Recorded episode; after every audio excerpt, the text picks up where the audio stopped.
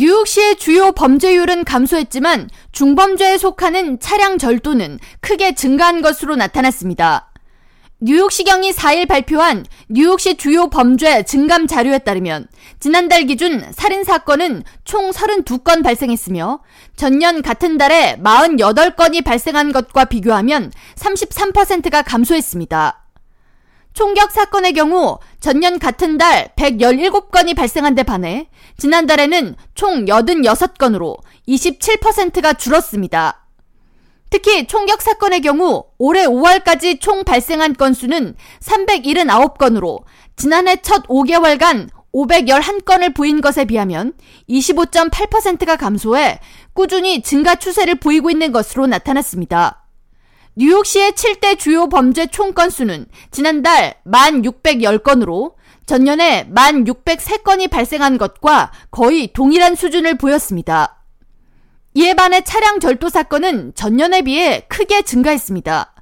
지난달 발생한 차량 절도 건수는 1,369건으로 지난해 5월에 발생한 1,033건보다 33%가 늘었습니다.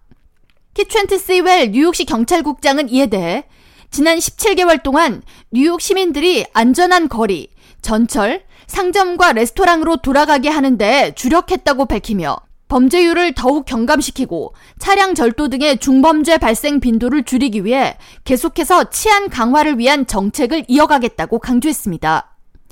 뉴욕시는 지난달부터 증가하는 차량 절도를 막기 위한 위치 추정용 장치 에어태그를 무료 배포하는 정책을 시행하고 있습니다. 에어태그는 애플사가 사용하기 시작한 분실물 추적 장치로 차 안에 숨겨둔 상태에서 차량이 도난당할 경우 빠르게 위치를 추적할 수 있습니다. 시 당국은 일단 차량 절도가 빈번한 지역을 중심으로 수백 개의 에어태그를 1차로 배포한 상태며 추가로 위치 추적 장치를 확보하기 위한 자금 마련을 논의 중인 것으로 알려졌습니다. 뉴욕시는 차량 절도의 주요 원인으로 틱톡 등 SNS를 통해 확산하는 현대나 기아차 절도 챌린지가 수그러들지 않는 것을 꼽고 있습니다. 에릭 아담스 시장은 청소년들이 틱톡 챌린지를 보고 유행이나 장난처럼 차량 절도를 시도하는 경우가 있는데 차량 절도는 엄연한 중범죄이며 체포 시 전과자로 기록이 남는다고 강조하면서 부모들은 자녀들에게 이와 관련한 교육을 시킬 것을 당부했습니다. K라디오 전영숙입니다.